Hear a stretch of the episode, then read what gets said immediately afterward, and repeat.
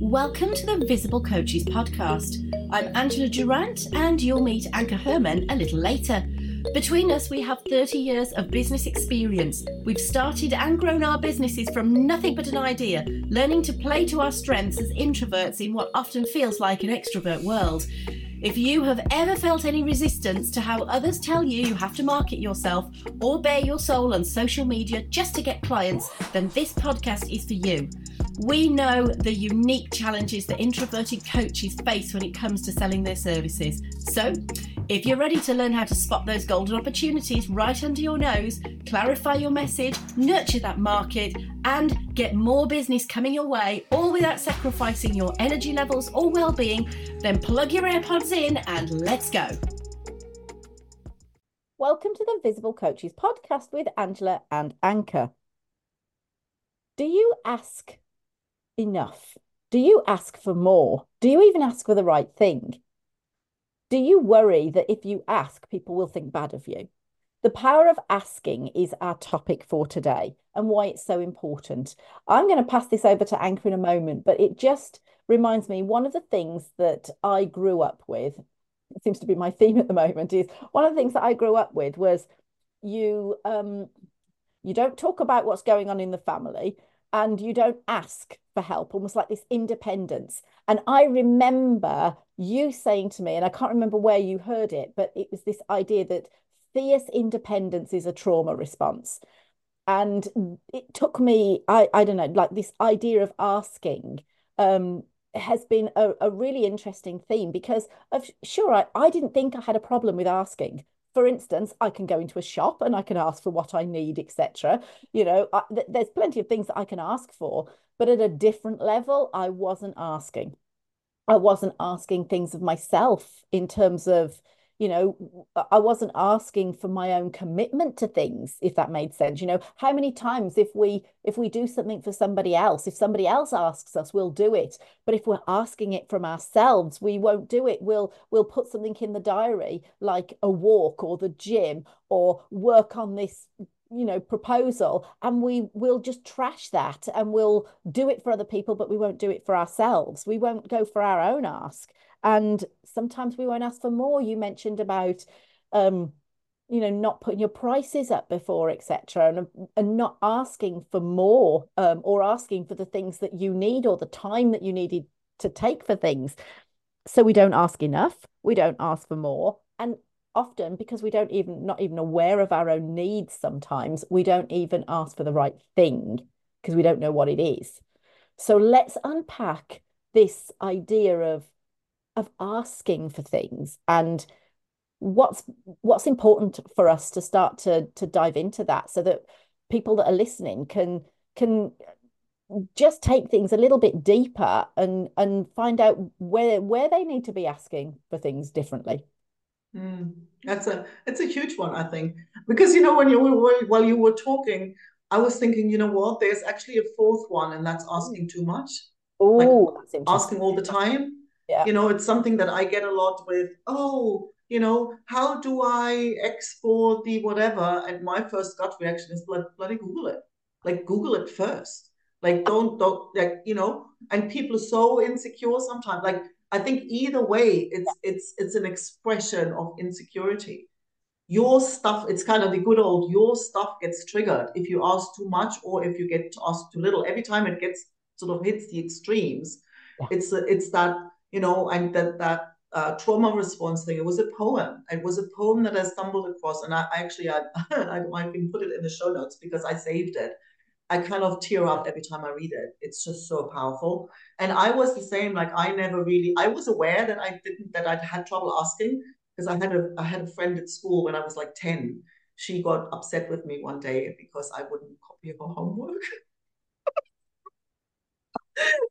and so she got like, you don't trust me enough to even bloody copy. Like you won't even accept help if you when when you need it because you you know like so it was like yeah she shoved that in my face like really clearly when I was very young. So I was much aware of it, and still I didn't think I had I didn't think it was a problem. I was still proud of not needing help, you know. And there's like yeah i guess and it's it's definitely a work in progress i can't say i still kind of don't really feel safe when I have a sense that I need help.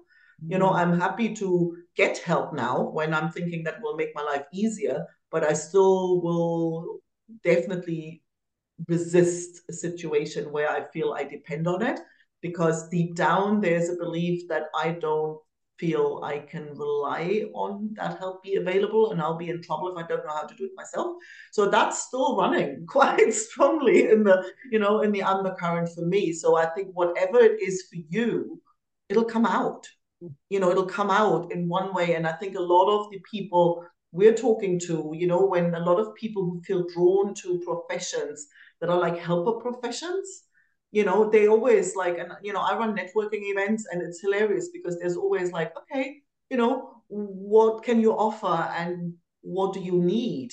And people will always have a lot to offer and don't need anything, right? So I think helpers are very much, you know, like your therapists, your coaches, they're very much, and I think it's almost like the fact that you're drawn to that profession is already a little signal that you're probably in that camp, you know, that you haven't you know, a situation. I don't want to call it an issue. It doesn't have to be an issue, but it's something to pay attention to. Like if you cannot receive help, you know, that's something to explore a little deeper. It's like, what's going on for you there? What are you worried about? What are you afraid of? What are you running away from?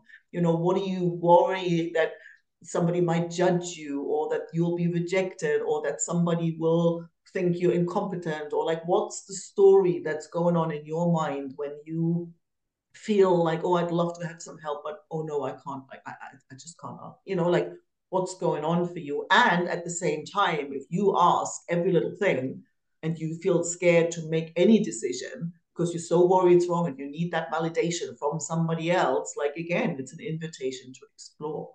Oh my goodness me, I love that. Um, oh, I've been writing, scribbling notes all over that when you were talking because I I suddenly realized I think you're absolutely right. When here's what I observe in in in, in groups, and we run a community. Um, here's what I've observed in the groups. Even though we say to people, when you need help you know that's when you need the community and when you're in a good place that's when they need you that tends to not play out because solopreneurs by nature is you've gone out because you don't want a boss and you don't want to be told what to do but at the same time you don't also want to feel vulnerable enough to show up and share when you're when you're stuck and I've even had people say to me, Well, I didn't want to turn up on the call. If, if you're in any group program, I didn't want to turn up on the call because I didn't have any any win to share. I didn't have anything to offer. And, and again, it's this idea, isn't it, that we're not allowed to to to to just show up and ask for what we need in that, you know. Yeah. Brené Brown does works works around this beautifully around the vulnerability and particularly when she's working with leadership around vulnerability and the power behind that. It's not about oversharing. And I think people are so worried about what they can share and what they can't share that they and about how their reputation will or won't be hindered by what they ask for, that they actually don't ask for what they need. So there's a big difference. You mentioned about networking and then within a private group. So say for instance within the group program that you've paid and bought to be a part of that is the perfect place to place. be utterly yeah. vulnerable and to share and to receive and get the help that you need. And yet I find people they pay for the help and then they literally go, I didn't know I could ask for that. Yeah. Actually, that's such a such an important point. Actually, I do remember even Brene Brown was saying, like, be careful who you're vulnerable with. Right. Right. It's like you don't want to kind of throw your vulnerability diamond in the, yeah. you know, in the in the pig dirt. So but what I've seen literally this week in a call where somebody actually did show up, mm. you know, and said, when you know when we did the check-in you know and i always ask for give me two words how you know that show how well where you at like how you feel right now in this moment and give me two wins because i find people quite often happy to tick off the wins quickly and then focus on everything that's missing. So I want to kind of point them, but then you did exactly that, exactly the same thing what, what you just said. It's like, yeah, I kind of didn't want to show up because I didn't have a win to share. So somebody actually came and did share, look, I'm feeling like crap today. You know, I'm in the dumps. I don't know what else to do. Like I feel really stuck. And the reaction in the room was priceless. The reaction in the room, I'm to teary because if you're worried that you have nothing to offer, like that showing up and saying, look, I'm struggling. Next thing, somebody else goes, oh, fuck, that's me too. you know, and somebody else goes, oh, I so get you. You know, she got support from from the group, you know, from the feedback and she actually almost it was almost the case of somebody else says oh yeah no i didn't come because i didn't like you know? So it was almost giving other people permission to share as well. So even though you kind of show up in this vulnerable space you still give massive amounts to other people because they kind of feel like oh my god it's not just me. That's that's a giant gift to give the other people in the community. So that's the thing like having that safe space where you can do that, where you know there'll be support and they'll hold you, and um, and you can at the same time help somebody else show up in their you know ups and downs of the journey. That's absolutely priceless. And yeah, I'm so glad you mentioned that about Brene Brown around where to share. Like if I was in an open networking where people didn't know me and there wasn't that level of intimacy and trust, that's not the place to overshare. You know, it's the place to to learn what to ask for, but not necessarily to to share your deepest, you know, dark, you know, deepest darkest thoughts with. It's like there's levels of levels of intimacy that that has to be sort of adhered to. But two examples to me came on the other end that I one is a personal example for me, and I think it. I'm going to share it because I think it might help some people on the other end. Is that um, if you're around this podcast or around me any length of time, you'll realize that as a family, personally, my husband has been going through cancer treatment for 12 years now. And we're, we're in another battle right now with um, another uh, cancer diagnosis and all of the treatment that goes along with that. And what I have noticed behind the, the not asking is this comes from my husband ego. He was an incredibly proud man, an incredibly capable man and when he was struggling and ill, um, it's taken him a number of years to allow people around him to support and help him with the things that he needs. What I noticed as a person, how he changed, he didn't become less of a person. He actually has become more of a person because ego is like a it's like a hard eggshell. And when you break it, there's a there's a fear that if you break that shell, that you know you're going to be messy and people are not going to see the best in you underneath it. And actually because he's been able to ask for what he needs in a, a, manner of when when he needs it and when he doesn't need it. So it's not about disempowering him. It's about finding just the next level and the next level of the need.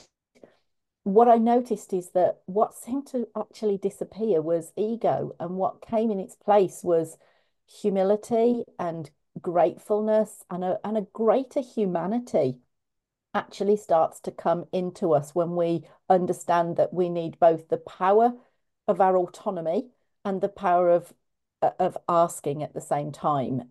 And that bit then in terms of autonomy is just like you said sometimes we don't want to trust ourselves. We don't want to fail uh, one of our other podcasts about the failures you have to have. But sometimes we don't want to fail. So we will second guess, we will trust, and we will not take that autonomy and we will ask for too much, too much of the time. And that is an indication if you're, you know, it's a real balance. But if there's, if there's, and here's the deal about asking is like, if you know you can do it and you're asking because you're checking more than once, that could be at play. There's a story at play of insecurity and not trusting yourself. If you do it for the first time and you want somebody to check it over just to make sure that you haven't missed anything and then you're good to go, that's not an indication that you're asking too much. So there's some common sense in in the repetitive nature of what's actually going on rather than the fact that it's a, a question of asking or not asking. Totally, totally. I often say to people, especially in, in the tech space, um, I, I say to people, like, give yourself like a five minute, I have a five minute frustration rule, mm-hmm. right? So there is this when you hit a problem and you don't know how to solve it, you know, step number one is just kind of like give yourself five minutes. Like don't bang your head against the wall longer than five minutes because it just doesn't, it just goes downhill from there. And so first step is like walk away, get a cup of tea, take a break. Then you come back. Next thing you do is Google it. Right? Because chances, whatever it is, chances is chances are somebody else has has had the problem, right? And if you don't make sense of the answers. And that's the thing, it happens quite often when you are in the space or like in an area that, that that isn't your area of expertise because problem is chances are whatever you're googling like your questions are going to suck. So the chances are you're not getting the answer that you're looking for. So if that doesn't help yeah give yourself five minutes and then ask. Ask mm-hmm. for help right? It's because you can because the thing is like there when you feel resistance if you don't if you've if you've walked away you've googled it you're still stuck what stops you from asking right what there's there's a thought there's a pattern that i see an awful lot with people in the business building space and it's extreme in a tech environment but it really shows up in marketing and in other places as well i should know this i should know I should already know this. I should know how to figure this out. There's the embarrassment of, of not knowing, you know, and that is like, well, have a closer look at that because that's, well, you know, you nobody knows everything. Everybody has their area of, of expertise. And, you know, you always talk about there's the genius zone, there's the competence, like the zone of competence, and there's the zone of like, I have no idea. It's just not my thing, right? So, yeah, if you notice yourself resisting and you notice, and how many times do people come and go, oh, yeah, no, what did you do on Saturday? Oh, well, I updated my, I spent all Saturday updating the menu on my website. I'm like, that's a five minute job. What did you do the other eight hours? Right. So it's like you can waste precious time and get yourself down the rabbit hole of, you know, frustration because everything takes too long if you're not willing to recognize and admit to yourself and others that there's something that you don't quite know yet. I love that. You know, I used to have a term for it. Um, I called it a bad case of adultism. because it's typical of adults, isn't it? We don't we're not like that as kids, and there's very, very rarely we go, Miss, Miss, can I do this? Can I do that? Mum, can I do this? Mum, can I do that? It's like when we get into adults, it's because we've got specialisms, as you say, in some area. We've got common sense in others. We can figure some things out and not others. And then we go into a completely new environment that we've never been in before.